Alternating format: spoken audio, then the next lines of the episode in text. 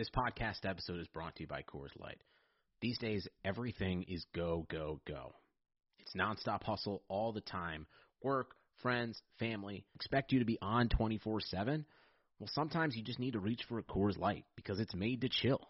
Coors Light is cold lagered, cold filtered, and cold packaged. It's as crisp and refreshing as the Colorado Rockies. It is literally made to chill. Coors Light is the one I choose when I need to unwind. So when you want to hit reset, reach for the beer that's made to chill. Get Coors Light in the new look delivered straight to your door with Drizly or Instacart. Celebrate responsibly. Coors Brewing Company, Golden, Colorado.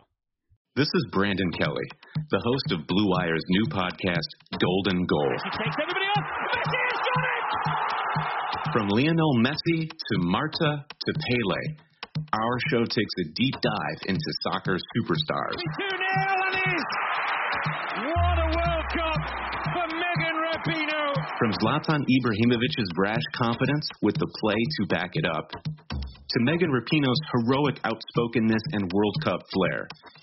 Each episode examines a personality of the world's game. We'll dig into Maradona's hand of God performance and subsequent downfall, the teenage trio at Dortmund that signaled the next generation of superstars, and that infamous headbutt that slung Zinedine Zidane from glory.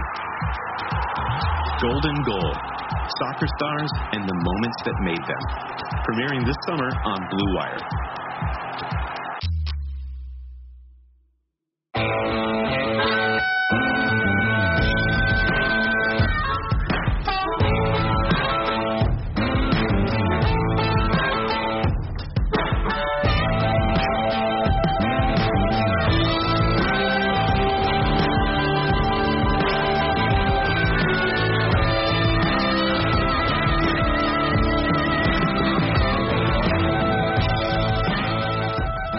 Everyone? Welcome to Prospects 101, the show where we break down football prospects from all levels high school, college recruiting, college transfers, and NFL prospects. As always, Prospects 101 is brought to you by our great partners and big supporters of the show, Blue Wire Pods and Bet Online. Remember, you can interact with Prospects 101 on all social medias Facebook, Twitter, and Instagram at Prospects 101 Pod. Today, we're continuing our ACC preview week and going over NFL prospects within the conference. I'm Kenny Keller, and always, and as always, I'm joined by hotel expert Brandon Pastel. I like a good hotel that has a lot of extra room and a good a good made to order breakfast, and that would be the Embassy Suites. Now, unfortunately, with COVID nineteen, I'm not getting that made to order breakfast, but still, if you're looking for a good hotel, Embassy Suites. Embassy Suites, there you go, fans. And hey, Embassy Suites, if you're listening, we're always open for additional sponsorship. That's right. That's right. and I'm also joined by a guy who's playing less than 100% today, and that's Brandon Glessner. Yeah, it was. Uh, it was it was a it was another one out out there yesterday, but it was a good time. I, I actually don't feel that bad. Yesterday was a lot worse, but got got some good sleep, got some Z's in. So Who are you hanging out with? former co-host Riley Bradshaw yesterday. How's he feel? He probably feels as worse than I do by the by the looks of it and by the a- sound.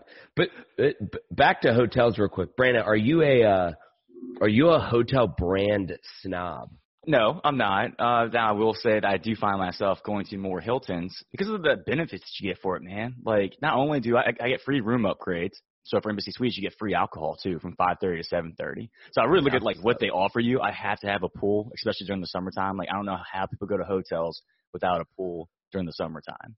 So I look more, I guess not uh, benefits, more for the amenities is what I'm looking for. I find myself kind of changing a little bit uh, just over the years, but but I will say that I am a hotel snob.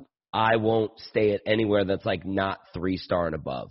Like if I've got to get to my room and it's an outdoor door, you, you know what I mean? Like the door is outside. Yeah, Yes, no not like way. inside a building. Absolutely not. I will happening. drive another 20 miles until I find like a Hampton Inn or something So and that I know what I'm getting. I will not do.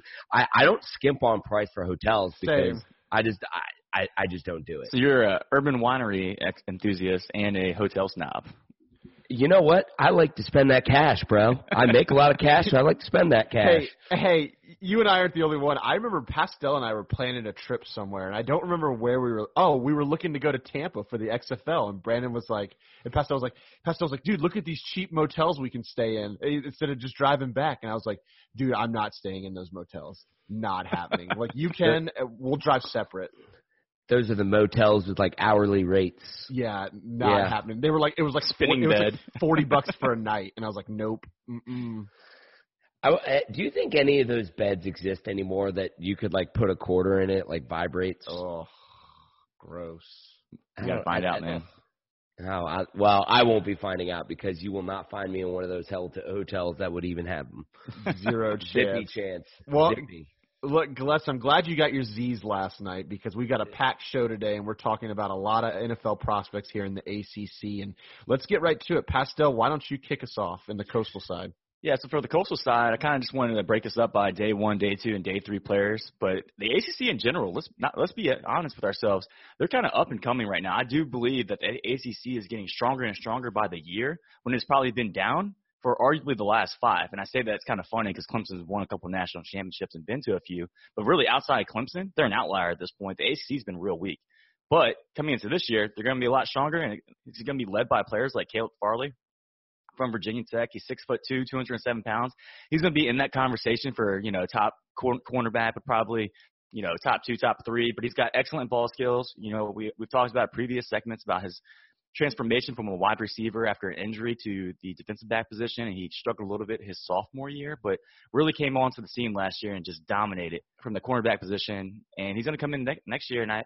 I mean, he had what had four picks last year. If you combine his picks and his pass uh, passes uh, break, pass breakups, he led the entire ACC in passes defended with I think about 16 or 15 pass defense defended. So kind of just goes to show with his uh, ball skills and his ability to really play that zone coverage. Now we've talked about this before as well. Like he's a very good zone coverage co- corner. Um, he could be better in man, but he really hasn't been given the opportunity that you usually see with the Virginia Tech defense.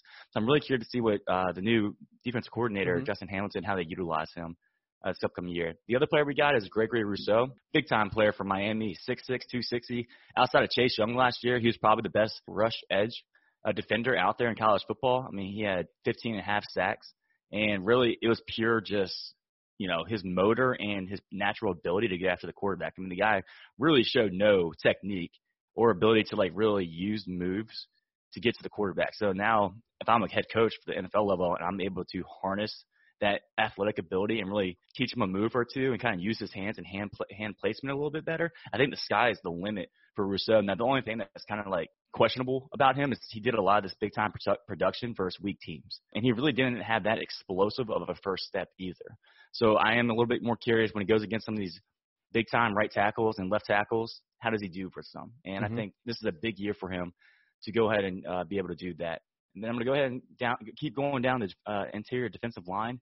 Jaylen Twyman, I think he's got uh, first round ability. He's six foot two, two ninety, and of course everyone's going to start thinking Aaron Donald. You know why? Because Aaron Donald wore the number ninety seven at Pittsburgh, and honestly, they've had similar careers. Aaron Aaron Donald's, you know, a sack or two above him, a few more tackles every year, but very very similar careers.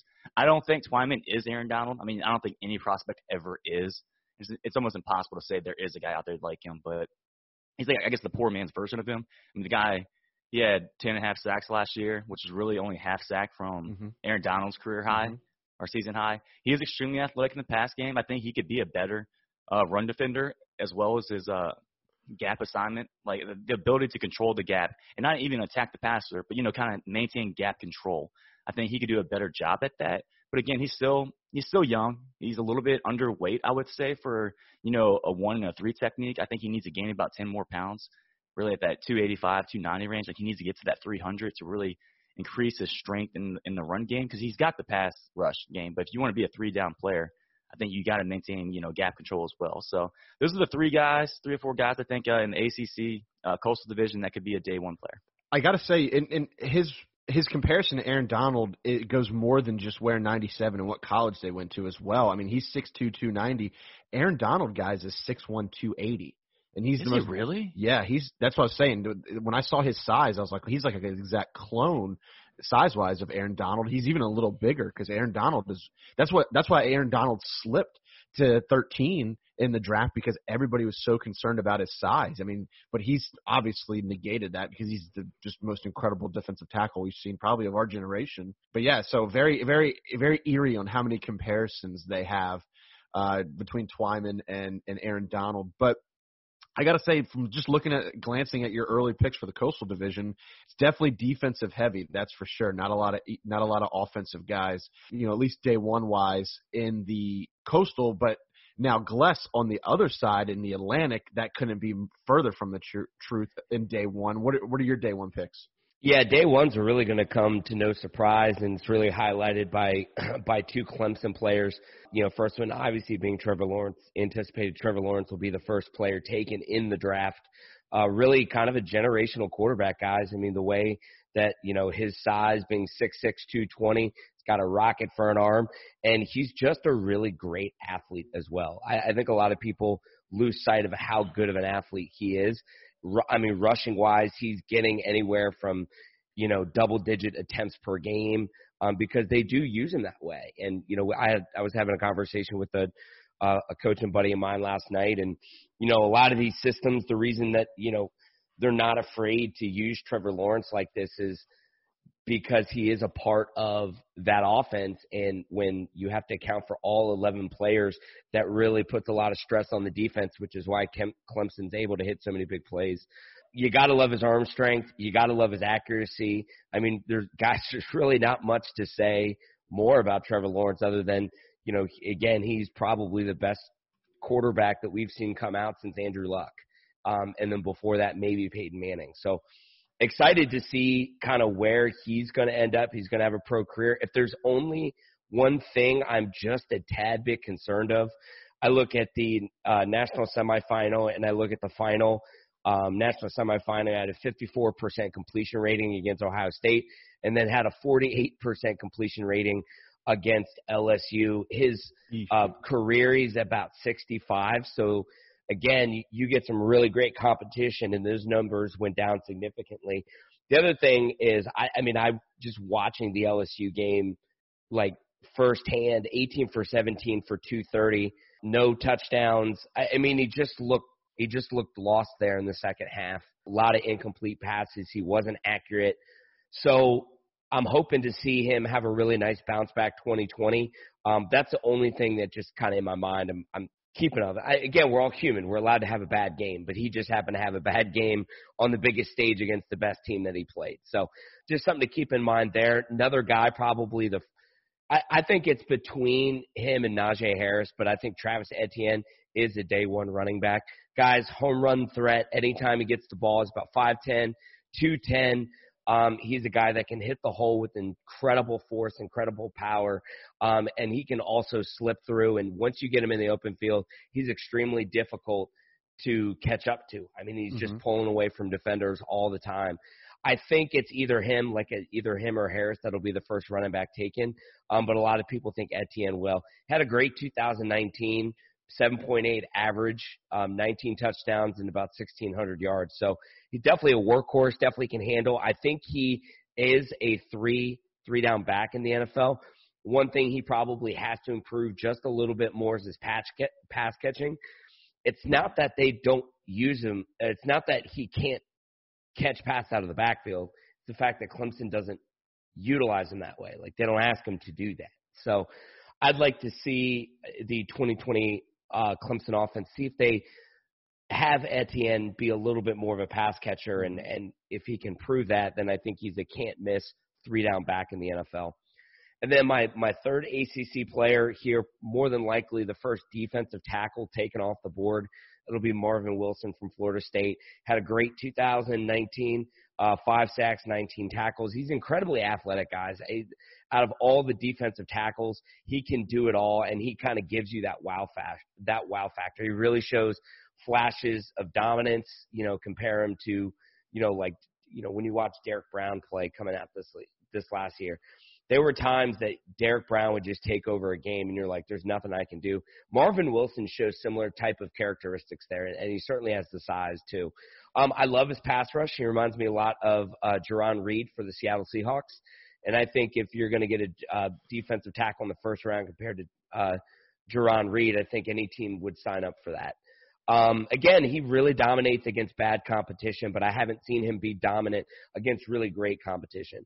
And then he just needs to be more consistent um, against the run game. I think he's an incredible plus plus rusher to pat or a plus pass rusher. He just needs to be more consistent in the run game. Mm-hmm. But look, the talent's there, the athleticism's there, the dominance is there for him to be a day one defensive uh, defensive tackle pick. Yeah, and at, and at six five, three eleven, he definitely has the size you you would like to see in a in a defensive tackle. And like you said, he has to show up a little bit better on the run game. And people got to realize too, yeah, he had he had eight and a half tackles for loss, five sacks, but that was only in nine games last year. He actually led the country in tackles for defensive lineman until he got hurt. So it'd be nice to see him put together a full season this year. And obviously, like you said, there's only so much we can talk about Trevor Lawrence and Travis Etienne that hasn't been said by the national media or anybody else and their brother already. Yeah. Um, I think I think it was a great list. I got, I got one point on that though. I will say when you're underneath the microscope so long, which is exactly what Trevor Lawrence has been, it's almost like people are now just looking for negatives. Mm-hmm. Like I think you can't highlight enough the positives about this guy as a prospect, but I think recently what we've been seeing is well kind of what Gless to your point, like we're looking at the lows of his career and just trying to find the flaws for him. When really like, people just need to almost stop in the sense of like, this guy is one of the best prospects we've ever seen, and he's been that way since high school. Yep. Yep. Yeah. Yeah. Yeah, that's fair. That that's fair. I mean, it, it, that almost comes to the territory with a guy who's going to be the number one pick is everybody wants to look through every lens. It's just naturally what people do. But I mean, I agree with you. I mean, look, the dude had a bad game. I mean, it, it, it happens, against, right? Against against against the what, arguably the greatest college football team of all time. Yeah. I mean, because let's not forget he torched Alabama the year before the national championship. He so, did. Yep. Yeah. True. Yeah. So I mean, this is what it is. You know, people have bad games. It, it is what it is. But switching over to the day two side and Pastel you're you're starting with a guy who I think as of right now is a day two player, but I think hundred and ten percent if he has the year he had last year, or even improves slightly on the year he had last year, with his how raw he is at the position, I think he'll be an easy day one player. Why don't you start us off with your day two guys? Yeah, so we got linebacker Chazz Surratt from North mm-hmm. Carolina, and he's a phenomenal, phenomenal linebacker. And I, I'll be guilty. I didn't know who this kid was until the off season. And I, once I started going back and like really watching North Carolina film, he is all over that defense, and he is absolutely everything you want in a linebacker. He's six foot three, two thirty, excellent size for today's NFL. He's got outstanding uh, physical traits as far as his speed and mobility, his ability to fill gaps, his ability to rush, and his ability to stay in, in pass coverage. Honestly, the only thing he needs to do is understand his own his responsibilities a little bit better. Like he, like you said, Ken, he's just so new at the position. I mean, he really he did nothing the last two years, and then last year he jumps on the scene with 115 tackles, six and a half sacks, a fumble recovery, first forced fumble, and an interception. So I mean, all he has to do is continue to learn, develop his own game, understand his responsibilities a little bit better. And you're right, he could be one of the top linebackers in the NFL draft next year. And just kind of keep moving on on the offensive side. My first offensive player really is uh, a center.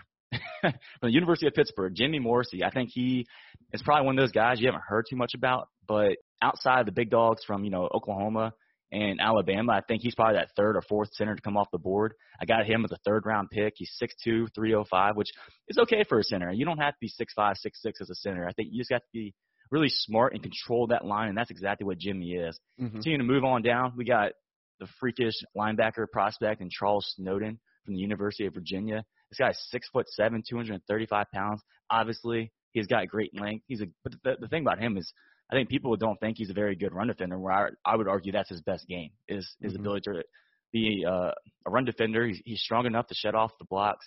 He has the ability to, be, to drop back in zone coverage, but the only thing with him when he drops back in zone coverage, when you look at the film, is he's not very smooth. Like, and that that that makes sense, right? He's six foot seven. I mean, he's a lanky guy. Like, mm-hmm. but if he can get better you know, lower to the to the ground and kind of use his backpedaling ability to really get back in his zone coverage. I think that's something that he has to continue to work on. In addition to continue to just add mass. Like I mean, 235 sounds like a lot, but when you're six foot seven, that's really not. That's a pretty lean yeah. guy. So I think he needs to continue to, you know, develop his pass coverage game with his ability to drop back in zone coverage and and add some some mass. And you can always develop a better pass rush. I mean, Last year he had, I mean, that's that's one thing. He's been very consistent. He had 72 tackles last year, 62 tackles the year before that. Uh, he's had about five sacks and 2.5 the year before that. So, mm-hmm. decent decent prospect from linebacker. He's one of those guys. It's it's really hard for me to put a grade on him. Like I see him having the ability to jump up to the first. I see him have the ability to drop back to the six. Like he has to have a good year to really maintain his his draft stock. Mm-hmm. Now the other guy, I am not having that many questions on, and that's Quincy Roche. Like he's not going to fall out of the second round. I mean, he's six foot four, 235. It might be one of the most pure pass rushers we have in NCAA football this year. He's a transfer from Temple. He went to Miami. The only thing that he has to do is just add some freaking weight. Like you got the body size, you got the frame, just add some weight. He had the most pressures in college football last year, and I know it's at Temple, but you're still doing that. You're still if you're that productive, I don't really care what level you're at because I mean he still played some big time games. So just add some weight, man. He's got he's got the the ability to stop the run, even you know slightly underweight. He's got a good inside out pass rushing move. He uses his hands well. I really do have zero questions about this guy outside I just hey gain some weight and, and maintain your athleticism, and I think you will absolutely be a day two pick if not day one. Other guy I got, you know, hey, this might be tight end you guys. You got Jeremy Shockey, Greg Olsen, Jimmy Graham, David Njoku, and the next guy is Brevin Jordan, the six foot go. three, 245 pound, and he's probably one of the most highly touted tight ends we've seen, mind you, in the last last few years. And I think he's pretty young too. He he might only be 19, 20 years old, coming into his true junior year, and he, he had a pretty good year last year. What do he have? He had about 500 yards receiving, 35 mm-hmm. receptions, and he, he guys, he led all Power Five t- tight ends with a minimum of 45 targets and yards after a catch. So that just goes to show like he's kind of that natural running back after he catches the football, and that's really he he has he has to almost master that because that's who he is. He's that guy. Get the ball to him quickly and let him make a move and kind of just get those five, ten yards as a tight end. He needs to do a little bit better of his end line blocking, and he's not that stereotypical, which I think you would see in today's NFL more that six foot four, six foot five tight end. He's a little bit mm-hmm. undersized, which is a little bit crazy for me to say considering he's six foot three. But he's probably the third best tight end in you know next year's draft after Pat Freiermuth and uh, was it Franks from Florida? Yeah, uh, Pitts, Kyle Pitts. Pitts, Kyle Pitts. Sorry. But yeah, that kind of rounds out my day two players for the Coastal Division. Who, Brandon? Who is the guy? Or, or give me give me one player who you think has the biggest arrow pointing up, and one player who has the who could potentially have the biggest arrow or biggest drop in stock out of the day two players. Well, I kind of said it as, as I was kind of breaking these guys down. Surratt is absolutely. I mean, he came onto the scene in a big way last year, and it, his. I mean, people forget sometimes his brother is the you know Sage Surratt, the wide receiver for, mm-hmm. for for Wake Forest, and you kind of see in both of these guys' ability, they have the natural ability to go out there and be big time players. I mean, both these guys, they could be the Surratts, they could be the you know the next pair of brothers to get drafted in the first round. Who mm-hmm. I think the mm-hmm. last uh, set of brothers like that was the Edmond brothers a couple years ago from Virginia Tech. Mm-hmm. So I think his stock is definitely trending up. I can't imagine what he did last year was a, a farce and that he's going to fall too much. But the guy that I think has the ability to really fall is Charles Snowden. I mean, he's one of those guys like he's not positionless, but he is a hard person to kind of really put your finger on. I think coaches are going to be enamored with his size, length, and his strength more or less, but he's got to get better in the, in mm-hmm. the sense that you can't be a two down linebacker at that size. And right now, with his ability to cut in coverage, it's hit or miss right now. He he shows up some games and then he doesn't show up the next few games. So he's got to be more consistent and he's really got to develop that technique. And mm-hmm. even though he's been somewhat consistent overall as far as stats, he's not very consistent game to game. So that's something that I think he has to improve on, or else his his draft stock will drop. Gotcha. There is no shortage of action going on at our exclusive partners, betonline.ag. Sports are slowly making their way back, and BetOnline is leading the way with the best odds and lines for all UFC, NASCAR, boxing, and soccer matches. And if you need even more, they have simulated NFL, NBA, and UFC simulations all day, every day, live on their website. Looking for something else other than sports? BetOnline has hundreds of casino games, poker tournaments, and prop bets to check out. Visit betonline.ag and use promo code BLUEWIRE for a free welcome bonus. That's one word, BLUEWIRE. BetOnline, your online wagering experts. Now, Gless, moving over to the Atlantic Division, you have a prospect who might honestly be my favorite prospect that's not in a Wake Forest uniform and might be my favorite player to watch in the ACC as well. And, and and it's truly because I love center field type free safeties. I love these rangy guys. Why don't you start us off with with your day two pick, uh, Andre Cisco, safety at Syracuse? Yeah, I love Andre Cisco. I love his versatility. Um, you know, he can play deep center field. I I see him in the NFL being kind of a, a, a deep safety, not really a guy who's going to play in the box a whole lot, but he can play in the box and and and he can cover as well. And he showed that guys as he as a true freshman led college football with seven interceptions and then backed it up by leading the ACC last year with five interceptions. So what I love about him too is he's a true ball hawk. And I, I think when you have a guy who just has that natural ability to be around the ball and create turnovers, that's extremely valuable. So I think that's kind of a really a plus for him at the safety spot.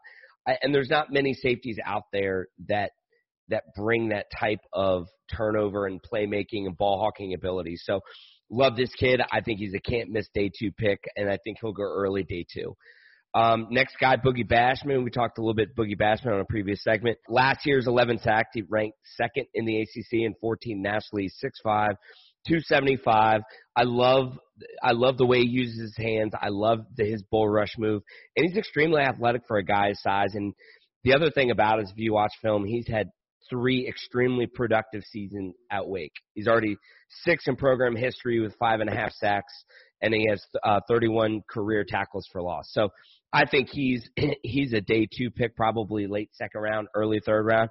But you're going to get incredible value from this guy because he can rush the passer, but he can also play on rundowns too. So he's not a guy that you know only go in on pass rush situations. He can play he can play all three downs in the NFL. Um, so a lot of value with Boogie Basham. So love that. I figured you'd like that one, Kenny. So, um, um, kind of uh, ending out day two. Uh, not shocker, guys. They have two Clemson guys. Um, first one is a guy that we haven't talked about. Uh, former five-star recruit out of IMG Academy. It's Xavier Davis. Um, you love his size. You love his speed. Two, uh, 6'2", 260 a strong side defensive end at the NFL um, just because of his size and the strength. So what that means is basically he'll be lining up on the, the side of the tight end the majority of the time. He just needs to put it together. I mean, he he shows flashes of complete and utter dominance, and then there's other times where he physically just he he can't get on the field. Um, and then when he's on the field, he may not be productive. So he just he just needs to be consistent. You know, in 2019, had a total of 27 tackles. 10 of those were solos, only two sacks. But if you look at what you see on film on those sacks, you're like, oh my gosh, where did this kid come from? I, I see him if he comes out be, go day two because his intangibles. I'm sorry, his, the the tangibles, his 40 time, his mm-hmm. speed, his size. Like he'll be a combine warrior and really kind of get off some draft boards. So, you know, with a big 2020, you know, he could easily be a, a third round pick and easily move up to be a day one pick, in my opinion. And, and you meant Xavier Thomas right now, Xavier Davis. Oh shoot, did I say Davis? I'm sorry. Yes, Xavier All Thomas. Good. I was thinking like, who's Xavier Davis on Clemson? yeah, I agree. Yeah, he's he's a phenomenal. Xavier Thomas, dude. He's he's a beast. He's just got to put it all together. He just hadn't been able to be consistent yet. So excited for him, but he's certainly a, an NFL player, no doubt about it. And then the kind of rounding out day two for me, uh, Jackson Carman offensive tackle, six six three thirty. Physically, again, he has the tools. He has great feet, great hands. A little bit more raw. He needs some more work picking on some stunts. But in the national semifinal, paired up against Chase Young, I mean, he went toe to toe with that with, with him, mm-hmm. and and I'm not going to say survived, but he performed really well. Um, you know, against what a lot of people thought is a generational edge rusher that we may may not see for another 10 years. So I think if you watch that film, you'll like what you see if you're an NFL scout and you need a left tackle that has size, athleticism, and then you just look at who he's played against and you look at the Boogie Bashams of the world, you look at Chase Young, mm-hmm. you're going to like what you see because he performed extremely well on on film for those guys. So um, that kind of rounds out day two for me. Glutz, two things here. One, the Xavier Davis thing. I get where your head was at, man. You you combined Xavier Thomas and Tyler Davis, and you created an ultimate prospect right there on right. Clemson. Beastly I love it. prospect. Yeah, I love it. I love it. Except he would have been probably an easy day one pick instead of day two. um, but no, Glutz, in, in seriousness, I want to ask, uh, who is the guy out of this list who could see his stock shoot up the most, and, and who's the guy whose stock could drop potentially the most? yeah, that's a good question. So I think Jackson Carman probably has the most um, upside when it comes to climbing up draft boards. I think with a really dominant 2020, he could easily be the first offensive tackle taken because he does have, again, like like I said, physically has the tools. He's athletic enough to be a every every Sunday starting left tackle in the NFL. But right now, he just hasn't like there's just not enough game tape out there on him and I I think he's just a little bit too raw to be taken in the first round. So again, kind of shores that up, becomes a little bit, more technical. I could easily see him being the first tackle taken.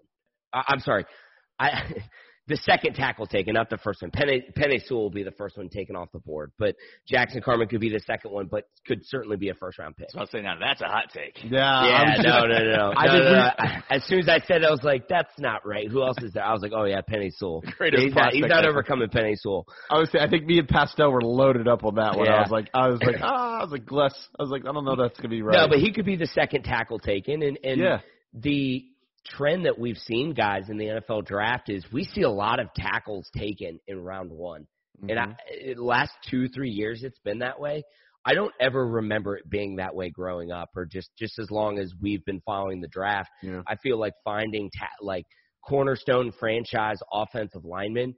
I mean, teams take those in the first round, and again, I think Jackson Jackson Carman can be that way. Well, and it's not even that. It's just the fact that they look at tackles and they project them as guards as well. You don't really find too many guards that you can project as tackles, but I think a lot of NFL coaches they see this, this tackle and like, oh, he can play tackle, but if it doesn't work out, we can always kick him inside and be a guard. You don't really see that the opposite. So I think that that's why there's a lot more value on the tackle position coming out of college for And- the NFL game. And there's been a lot of movement recently about right tackles as well, with the way the offenses are changing in the NFL and adapting and becoming more and more complex. The the sense around the NFL is right tackles are becoming not quite as valuable as left tackles because the left tackle obviously is still protecting the blind side of the quarterback, but a lot of the reads and a lot of the RPO game um, a lot of it, it, uh, you need a right tackle who can not only a right tackle back in the day just needed to be a, a road grader, needed to be a blocker, and now they're running a lot of stuff off a right tackle as well, and, and passing concepts, and, and now they need guys who can do both, and so I. I, think the right tackle position is catching up to the left tackle position. I think that's why we're seeing such a such a run on tackles in the first round now these days. That's a great point there. Just kind of going off of that, Brandon, you've brought this up in other se- uh, other segments, but I mean, on the defensive side of the ball, how the NFL is, I mean, you load up on corners and safeties in the secondary, and then you kind of have two big thumpers in the middle of defensive tackles, and then everybody else is just a pass rusher. Mm-hmm. And right, if you're going to be rushing the passer from the left, rushing the passer from the right, I mean, your right tackle is starting to become, to your point, Kenny, more and more important because of that factor as well.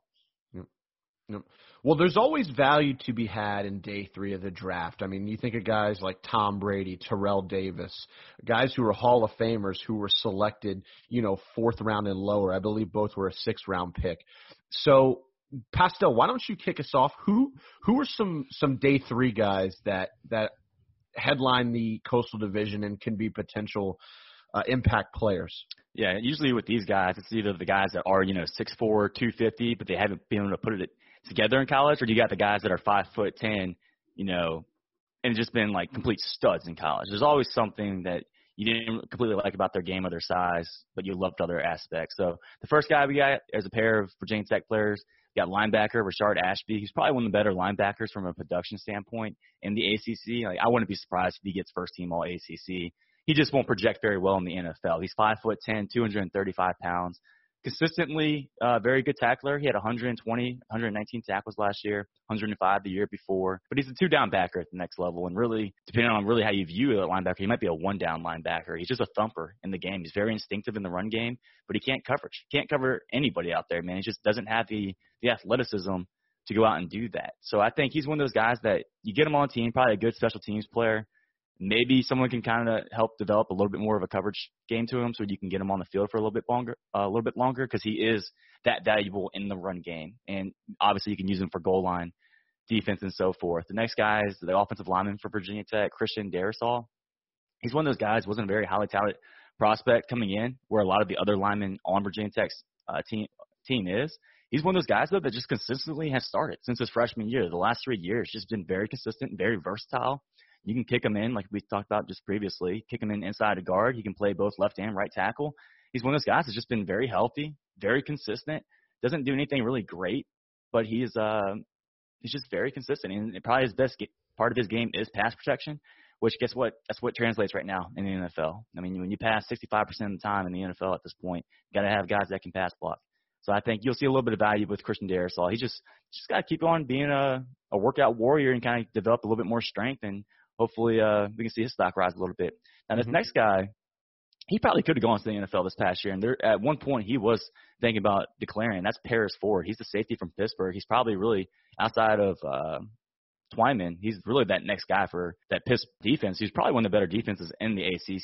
ACC. Mm-hmm. So he led the mm-hmm. team last year with 97 tackles, extremely good in the running game, and that speaks to itself when you say you have a safety that has close to 100 tackles. Um, but he's also great in in the pass game. He had 14 passes defended with three picks. So I mean, he's kind of right up there with Caleb Farley, which I just mentioned earlier. Problem with him a little bit is he obviously is a little bit undersized. He's probably closer really to 5'11", 185. He also had two targeting penalties last year, so he probably has to kind of clean up his game a little bit.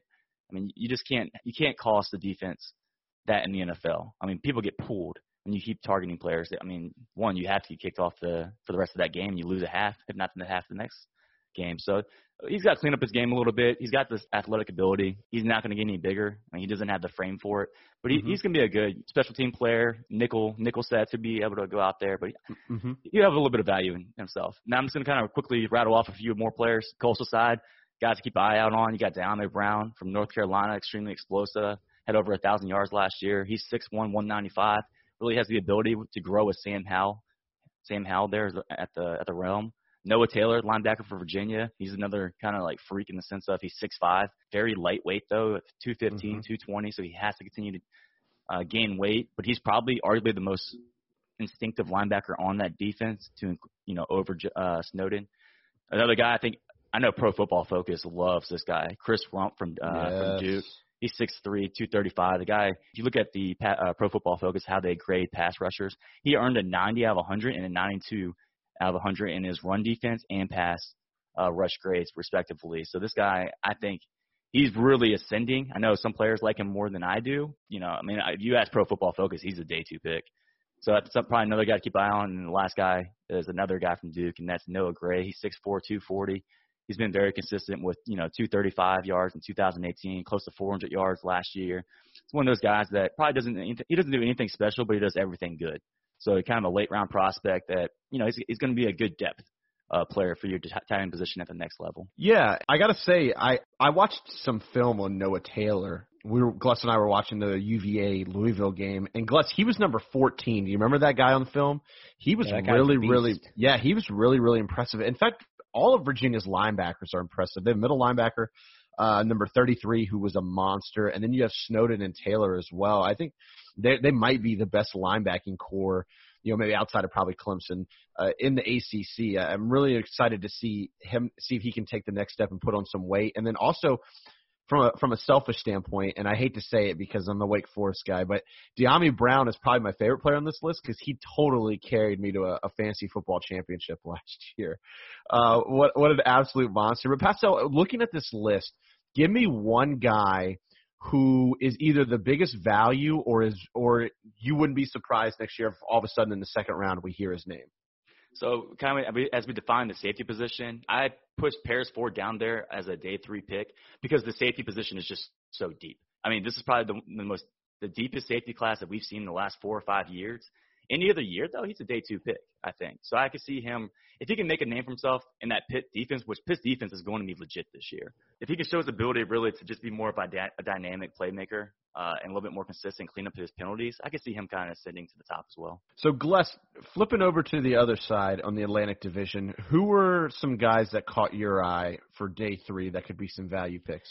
Yeah, day three. I'm going to mainly spend my time on on this this one guy. And Kenny, you and I watched his film this week, and by far the fastest kid on the field. Um, and that's Tutu Atwell out of out of out of Louisville. Now, the the reason I have him as a day three pick is just because I think NFL teams are just going to be very wary of his size. I mean, he's a tiny guy. I mean, he's five eight, hundred and sixty pounds, but his speed can't be denied, guys. I mean, four two seven forty time. He was actually a quarterback at high school at kind of the famous uh, Miami Northwestern High School. Um, set the single season a record holder for receiving yards last year at at Louisville, and you know, which is which is saying something because I watched Louisville throw the ball and and some film against against UVA this week. Kenny and I sat down and you know mm-hmm. for about two hours and looked at that, and they were horrendous throwing the ball. I mean, one of the worst passing games I can ever remember seeing a Power Five team have, and for him to be like set the single season record for receiving yards in that passing game shows you how dynamic he was because you get the ball in his hands and nobody could tackle him because he's mm-hmm. outrunning everyone.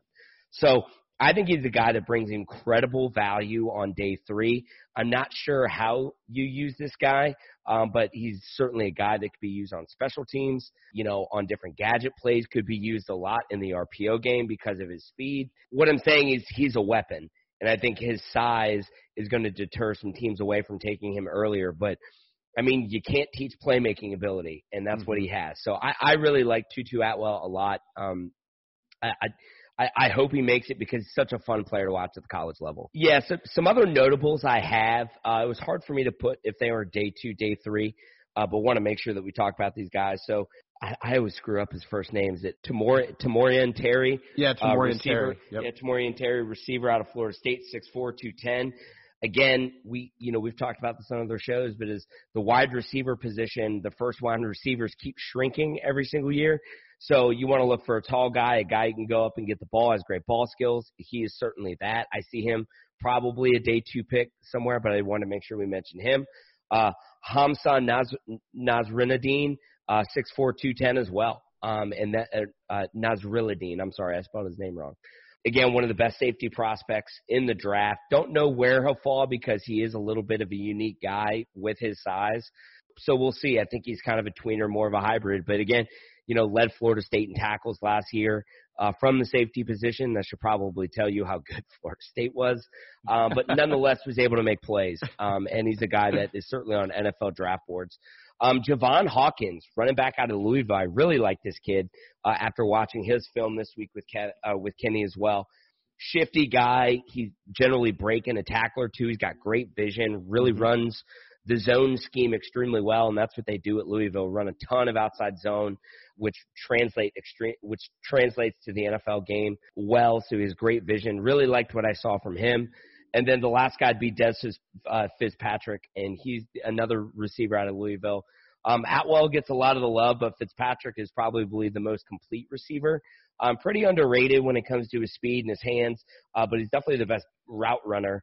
Um, and he'll probably finish his career at Louisville top five for uh, career receiving touchdowns. So mm-hmm. um, those are four guys to go along with Tutu Atwell that I think um, could be day two, day three, but you know also just some notables that we didn't mention earlier. Yeah, and Gless, I think you hit the nail on the head of what I was talking about uh, in our ACC preview show. Team or Louisville can be team chaos with that offense. I mean, you just named Tutu Atwell, Dez Fitzpatrick, and, and Javian Hawkins, and it's just like there's so much production coming back on that offense. I'm so excited to watch it. Now, I'm used to this from Pastel Gless, so I would it would have been expected from him.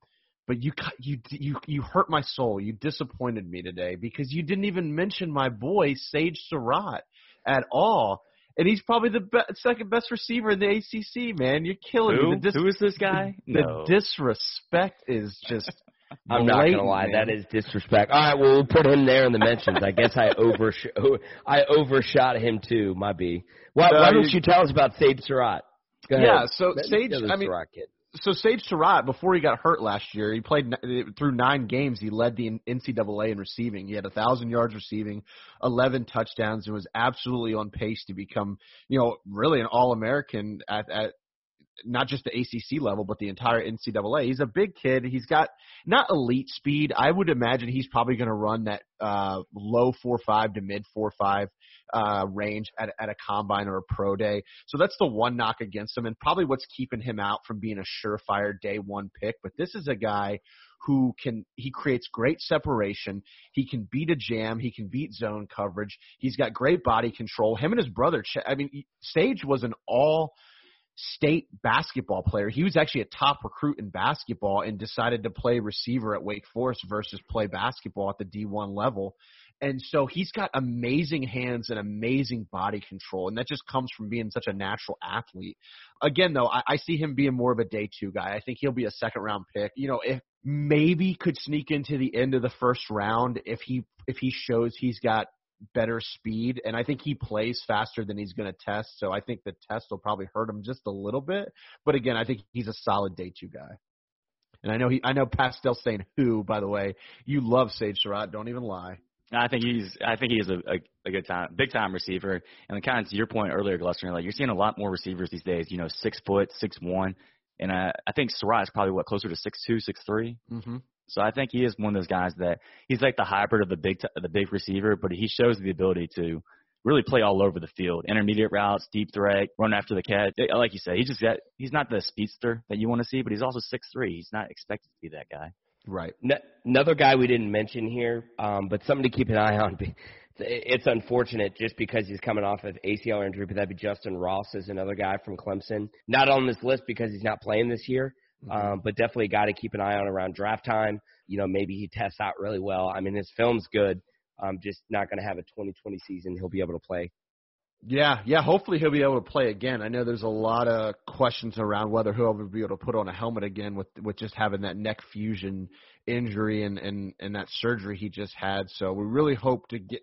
I hope that's not the case. I hope next year we hear he's cleared for football activities and we can see him in the in the NFL because for sure if he was playing this year and didn't have those question marks, he was a surefire first round pick, no question. And guys, the ACC is it's so tough to do this with and, and not spend two hours talking about prospects because I there's there's a handful of guys we left off and we left them off because just, we just don't have that much time. I, and you know you're running this problem with a lot of the big conferences, but for those who say the ACC is down, I I definitely urge you to go study these prospects, go watch these prospects during the season, and and really catch a lot of ACC football if you're not an ACC football fan because there's talent to be had and there's talent to be seen. So, well, that does it for our ACC prospect show, and and as we continue with our ACC preview week, we got plenty of interviews coming your way. And just a reminder, you can follow and interact with the show on social media Facebook, Twitter, and Instagram at Prospects 101 Pod.